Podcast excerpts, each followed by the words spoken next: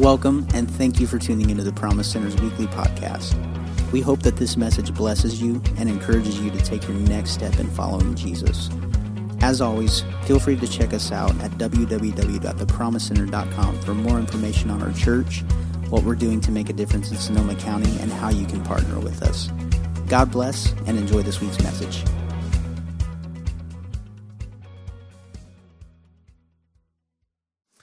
I feel cool that I'm back here because um, you know I, I worked in, in the education system for a little while. I was a, a substitute teacher, and like the goal of a substitute teacher was to get the class to like you enough that they would request you when the teacher was gone, right? And so when Chad was like, "No, hey, these guys like you. You can come back." I'm like, "I feel like the sub teacher. Like I'm officially the substitute teacher of the Promise Center. So this is good. I thank you for requesting me. That's awesome. uh, hey, well, I'm excited to speak to you guys tonight because I hear Wednesday night is like the Holy Ghost service. Like these are not these aren't people aren't faking it. These are the real Christians. We can go deep into the Word. The rest of those jokers they hang out on Sunday, but you guys are like the real deal tonight. And uh, so I want to I want to dive into the Word a little bit deeper than perhaps we normally would on a Sunday morning, uh, and take a look at some stuff. But uh, I want to talk to you about a concept that uh, is very near and dear to my heart. Uh, a, simple word uh, that I think all of us have sung about and uttered and read about in the Bible and even maybe uh, declared before, but something that maybe experientially a lot of us are not quite walking in yet, and, and that is freedom. I want to talk to you about freedom this evening. Uh, I'm really passionate about seeing believers experience the freedom that is truly available to them in Jesus. Uh, in fact, our mission statement at the Father's house is that the Father's house exists to, to see people discover the life and freedom that is available in Jesus.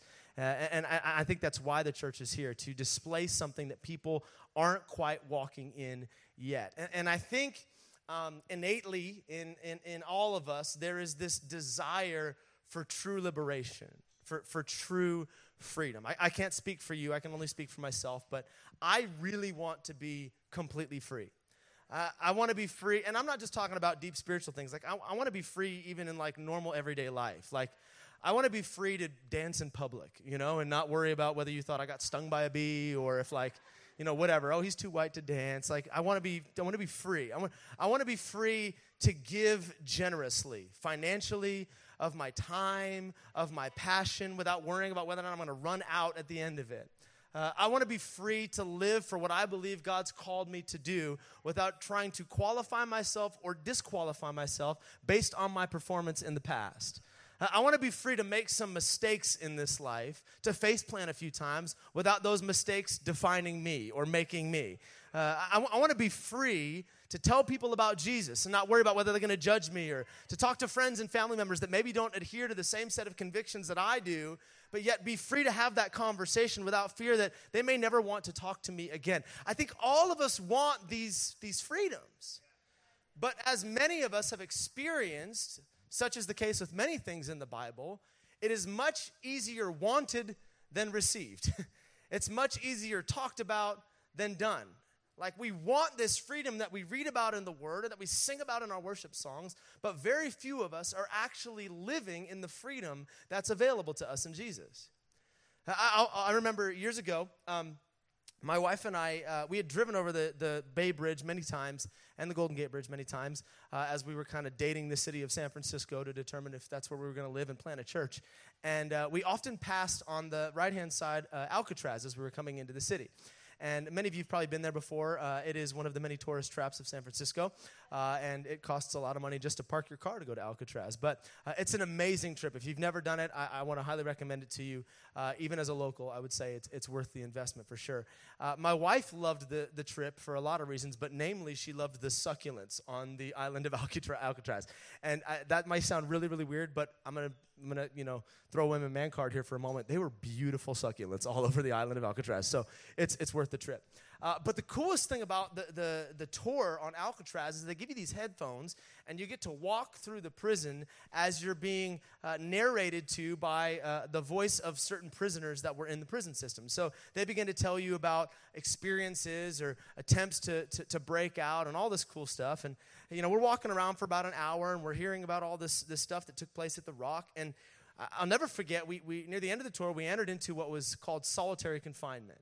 These, these little cells that were in the dark most of the day with nothing but a little 12 by 12 inch window that these prisoners could look out into the distance of the sky at. And they lived 24 hours a day in these little cells. And as we were uh, touring solitary confinement, the voice on our, uh, on our headphones came on, uh, a guy named Jim. And here's what he said. In fact, I think this quote is going to be on your screens tonight.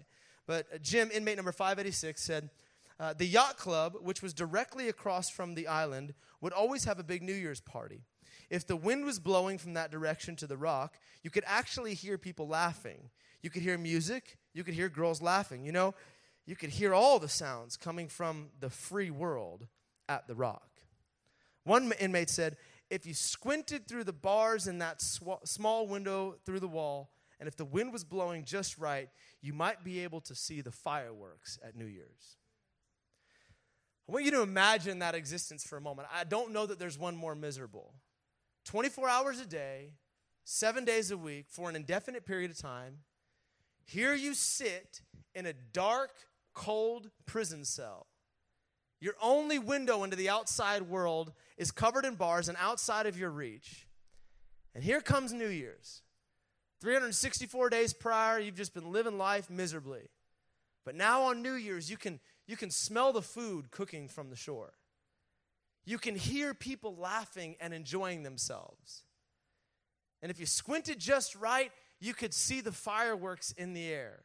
People celebrating the close of one year and the entrance of a new year, this fresh opportunity to make resolutions, to do things differently than they did before. But there you are, stuck inside your prison cell, hearing about it, smelling it, so close that you could almost taste it, but you simply could not experience it.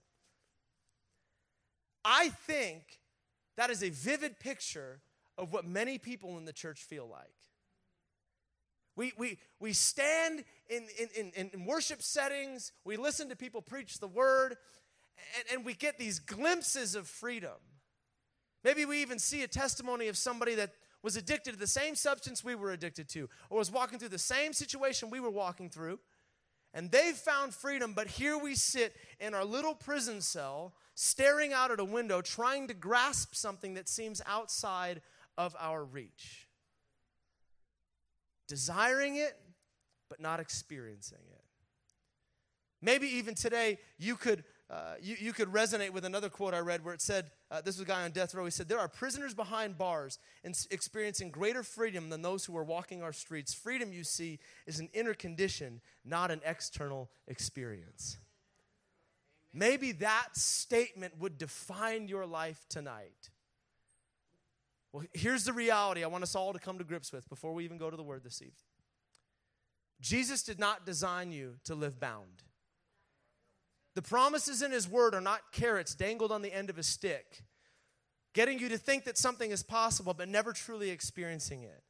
No, if Jesus is here tonight, as we mentioned a moment ago, a moment ago during worship, than what he said of himself in Isaiah 61 and Luke chapter 4, where he said, I have come to open every prison door and to set all of the captives free. The liberator is here this evening. And if you are bound in any way, shape, or form in the room tonight, I believe that Jesus is here to set you free once and for all. I know that this is kind of like a charismatic Pentecostal church, which is why I feel like I'm among family here. I'm old school. I believe in programs and all that stuff is great, but I also believe in one encounter in a moment in the presence of Jesus and its ability to radically transform you for the rest of your life. And maybe you're here tonight on a Wednesday evening, bound and tired of trying to fix yourself because Jesus wants to, in a moment, set you free once and for all. Can I get a decent amen on a Wednesday night? Come on. I believe it can and it shall happen this evening. So, if you have a Bible, I want you to open it up to the book of John, chapter 8. And uh, we're going to read a familiar portion of scripture to many of you, uh, but maybe take a look at it from a different angle here. John chapter 8, verse 31 starts like this Jesus said to the people who believed in him, pause, like a true Pentecostal preacher. I want you to underline that line the people who believed in him. I want you to underline it, lipstick it, do whatever you got to do to remember it in a few minutes, okay? You are truly my disciples if you remain faithful to my teachings. And you will know the truth, and the truth will set you free. But we're descendants of Abraham, they said. We've never been slaves to anyone. What do you mean you'll be set free, Jesus? And Jesus replied, I, I tell you the truth. Everyone who sins is a slave of sin. And a slave is not a permanent member of the family, but a son is a part of the family forever. So if the son sets you free, you are truly free. In fact, some translations say, and you've heard it before, if the son sets you free, then you are free indeed. Uh, if you're going to take any notes this evening, we're going to title this brief chat Unleashed. Unleashed. Let me pray. Jesus, we love you tonight. I thank you for your presence in this place, Lord. I thank you that you love us so much that um, you wouldn't leave us to sing songs and just uh, rattle off some words without the obvious sense of your nearness. But by very nature of your nearness and your presence in the room, you're confirming that you're here with us tonight to do something in our lives. God, we didn't come to church on a Wednesday because we wanted to leave this place the same way we showed up. Uh, we've got plenty of better things to do on a Wednesday. The weeks are long, the hours are long at work.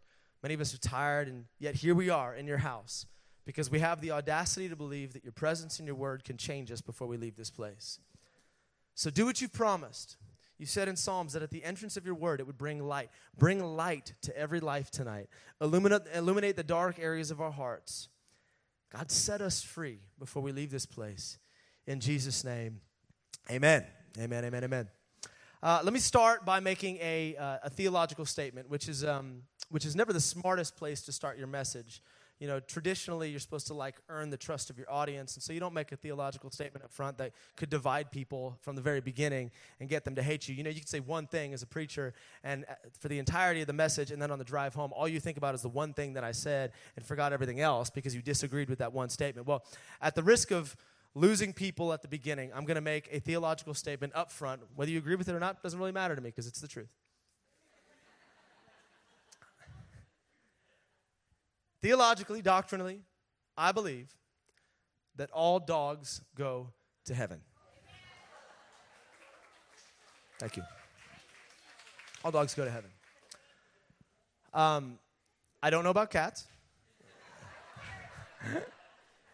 I know where my cat is going. Well, it's my wife's cat, but I know where that one's going, okay? Lining the hallways of hell with all of its kind for all eternity, yes. But I believe all dogs go to heaven. And the reason I believe all dogs go to heaven is because for 16 years, I had the greatest dog on the planet. She was the best. And I know that when I go to heaven one day, I'm going to have an opportunity to run with her through fields of daisies and frolic for all eternity. Like, I believe she's there waiting for me right now. Like, she was the best dog. And isn't it interesting that when you have a dog, uh, after they die, that's your confession? They were the best dog. And you forget everything else that that dog did while they were on the planet, right? Like everything that you hated, nah, it's, it's, it doesn't matter. That was the best dog. Doesn't matter how many carpets they ripped up or how many times they, you know, went to the bathroom on your on, your rugs or your floors. Like they were the best dog. I had a great dog. Her name was Misha. Uh, she made it 16 years, which is long by dog years for sure. And uh, she was a black lab pit and chow mix. She was black everywhere, like black eyes, black tongue, black fur. She was the coolest looking dog. And I got her when I was 18 years old. I rescued her uh, from, uh, from the pound, and uh, you know, I was walking through the pound trying to figure out which one of these dogs do I think shouldn't die. And then I'm like, you, you look great, and took her home with me. And she was the best. She used to sleep in the bed with us before we had kids, and, and she was great.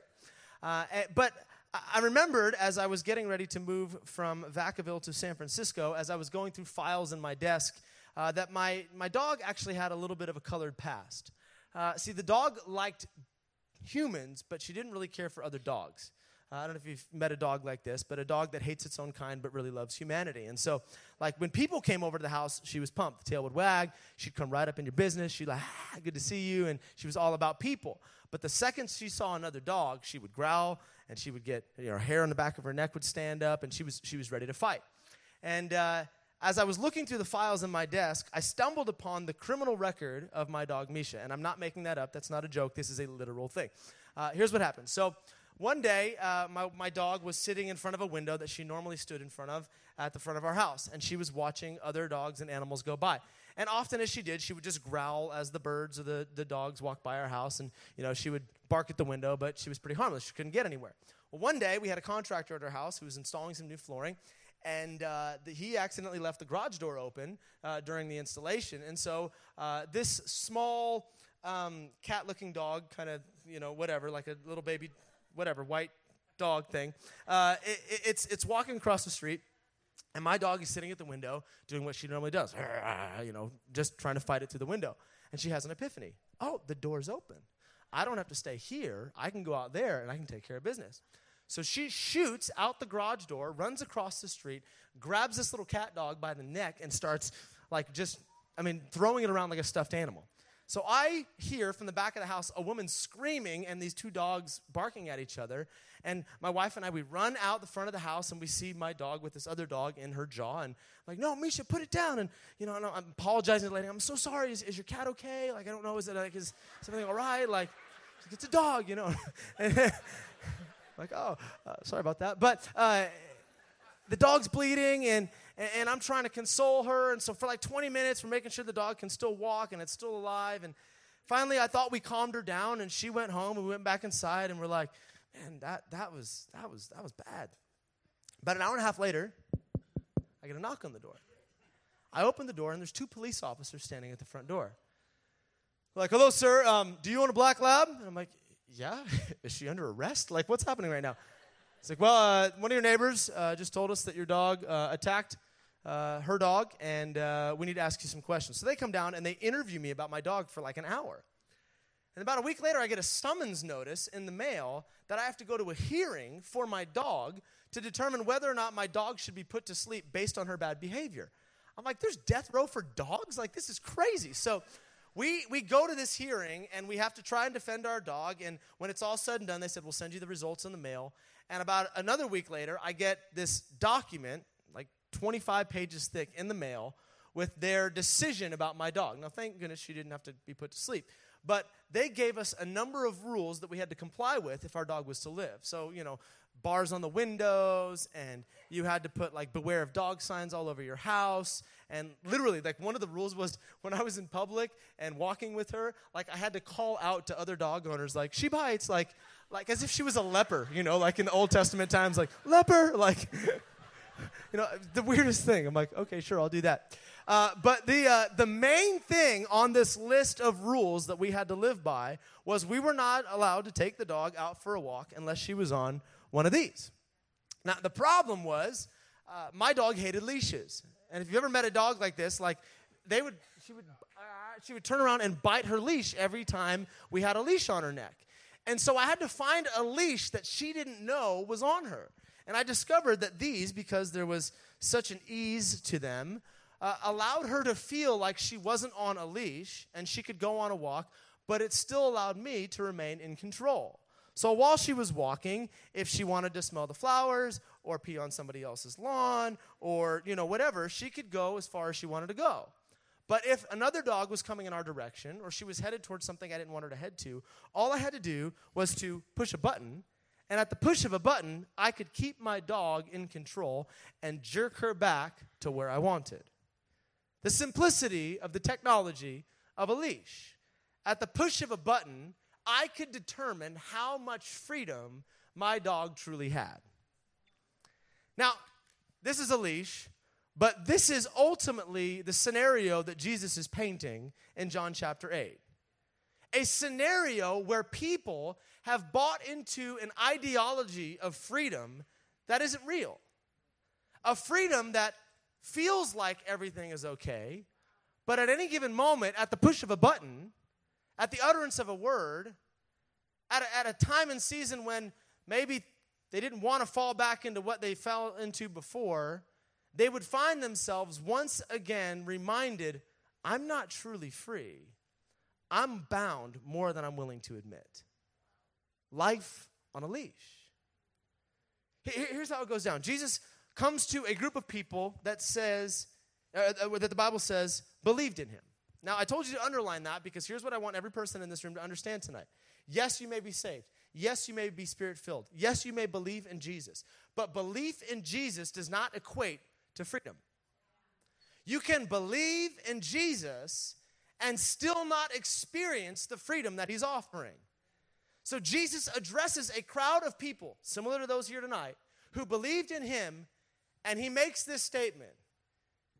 He says, Hey, if you know the truth, the truth can set you free. If you know the truth, the truth can set you free. Translation, you're not free right now, but I'm offering you something this evening. I'm offering you something right now that can truly set you free. Now, when Christians read that scripture and when we sing that kind of scripture out, we celebrate. Yes, I'm going to know the truth and the truth is going to set me free. But that's not how the audience responded that evening.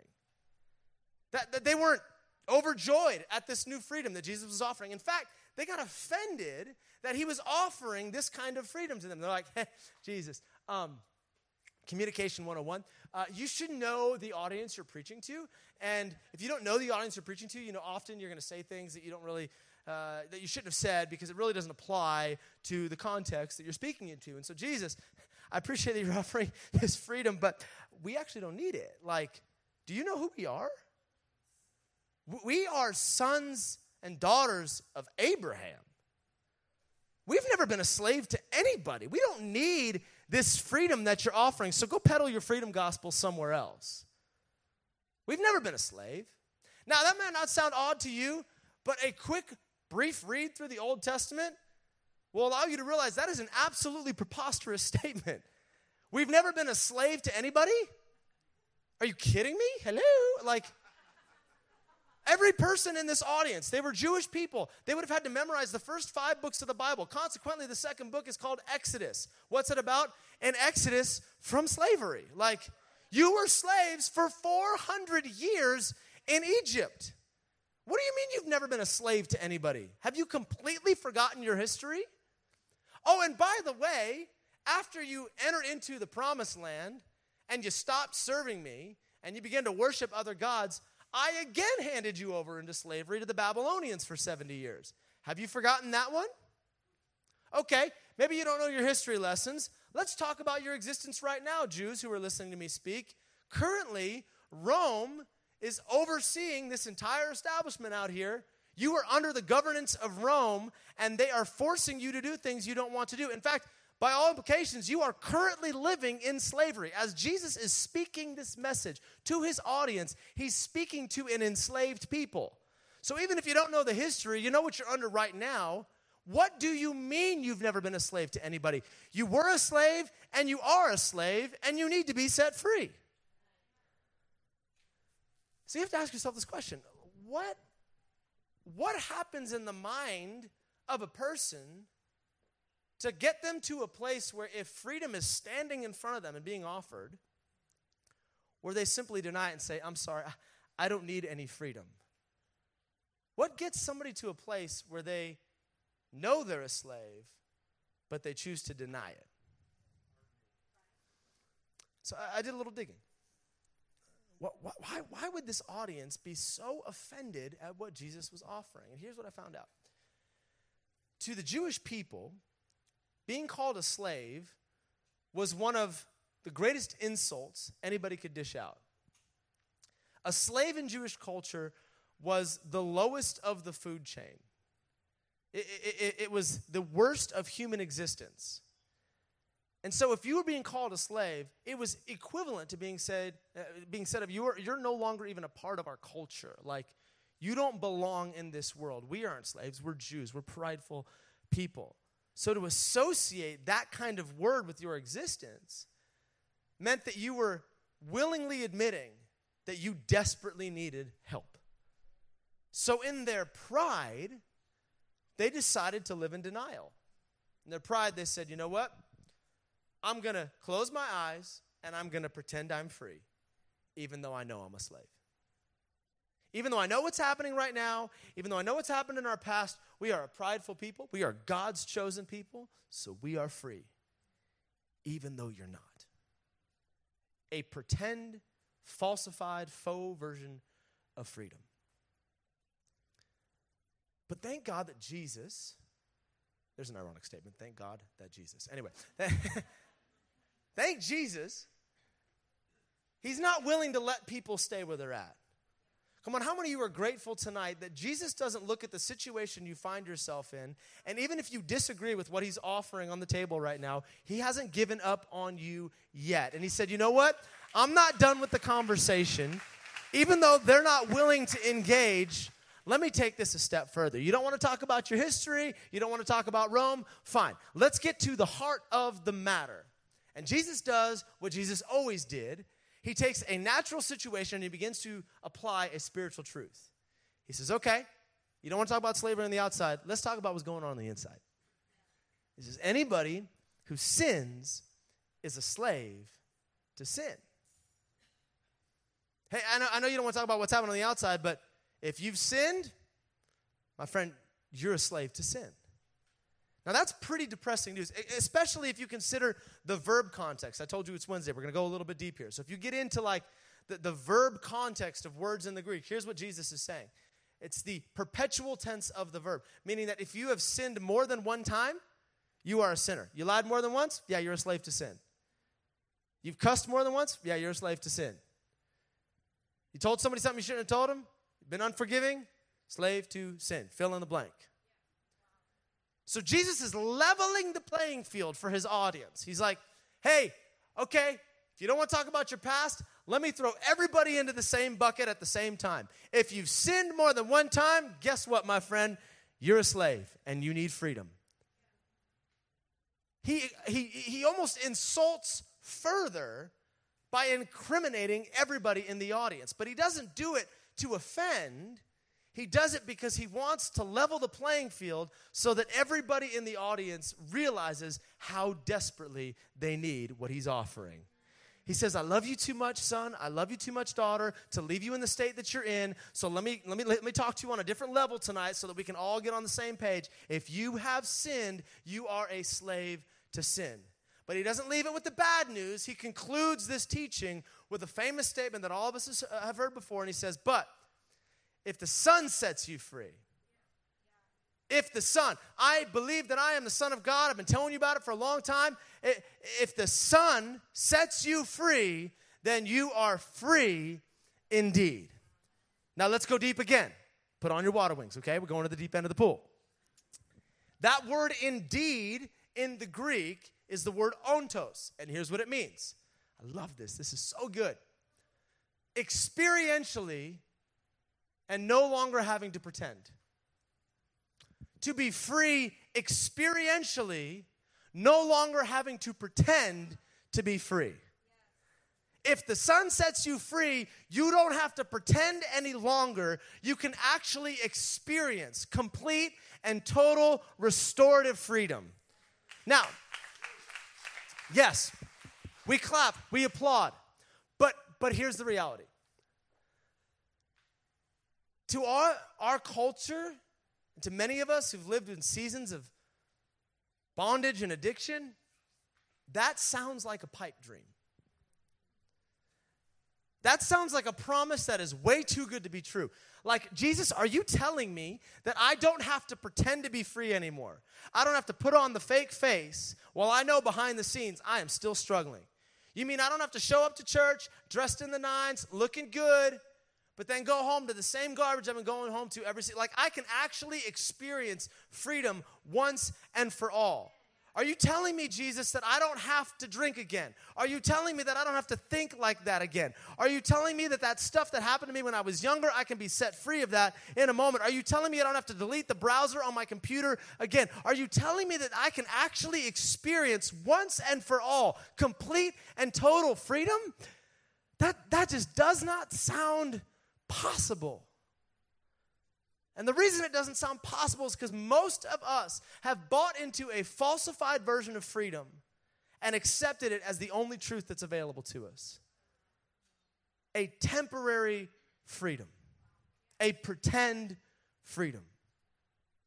For the sake of the message, we've settled for nothing more than a leash. Uh, let, let, me see if I can drive this home. Um, I need a married couple. Can I get a married couple? Get, yeah, come on, come on up here. Come on, come on, come on.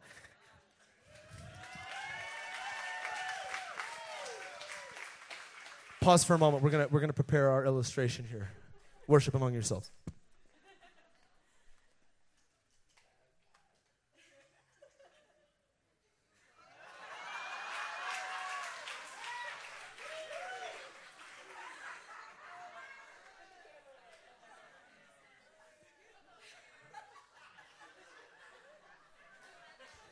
Okay. This is nothing more than an illustration of what marriage looks like, okay? Just to be clear, okay. I'm sorry. we all knew this was true well before this actually happened on stage, okay. focus, people, all right? Put your cameras away and just focus. It's going on Instagram. This is what we're all about at the Promise Center, putting people on leashes. Okay. Here's what most of us have settled for a version of freedom that is nothing more than a slightly longer leash. Seasonal freedom, if you will.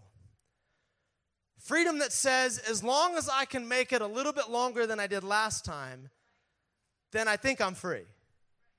So we come to church and we worship, we lift our hands, like, thank you, Jesus. We get on our knees and we repent of all the stuff that we've done. Like, God, I'm sorry. I didn't mean it. I'm never going to do it again. I told, I'm going to treat her better. I'm, I'm going to stop telling my wife she needs to do the dishes. I'm going to clean the house more. Like, I'm going to take care of our kids. Like, like I, I'm, I'm prophesying right now, but no. and then he gets up and he's like, Thank God I feel so free. Church was amazing. And he goes out to live his life, but then a week later, he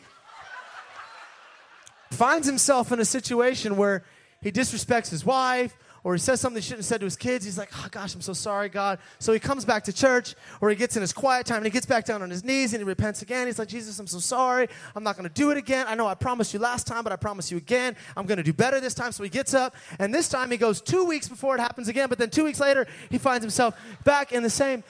Does, does this feel like the tailspin or the cycle that some of us have experienced before? And we're like, okay, I, am I'm, I'm free because I made it a little bit longer than I did last time. So as long as I can make it a little bit longer next time, and as long as I can go about a month next time, then, then that must be the kind of freedom that's available to me in Jesus. But listen to me very clearly this evening.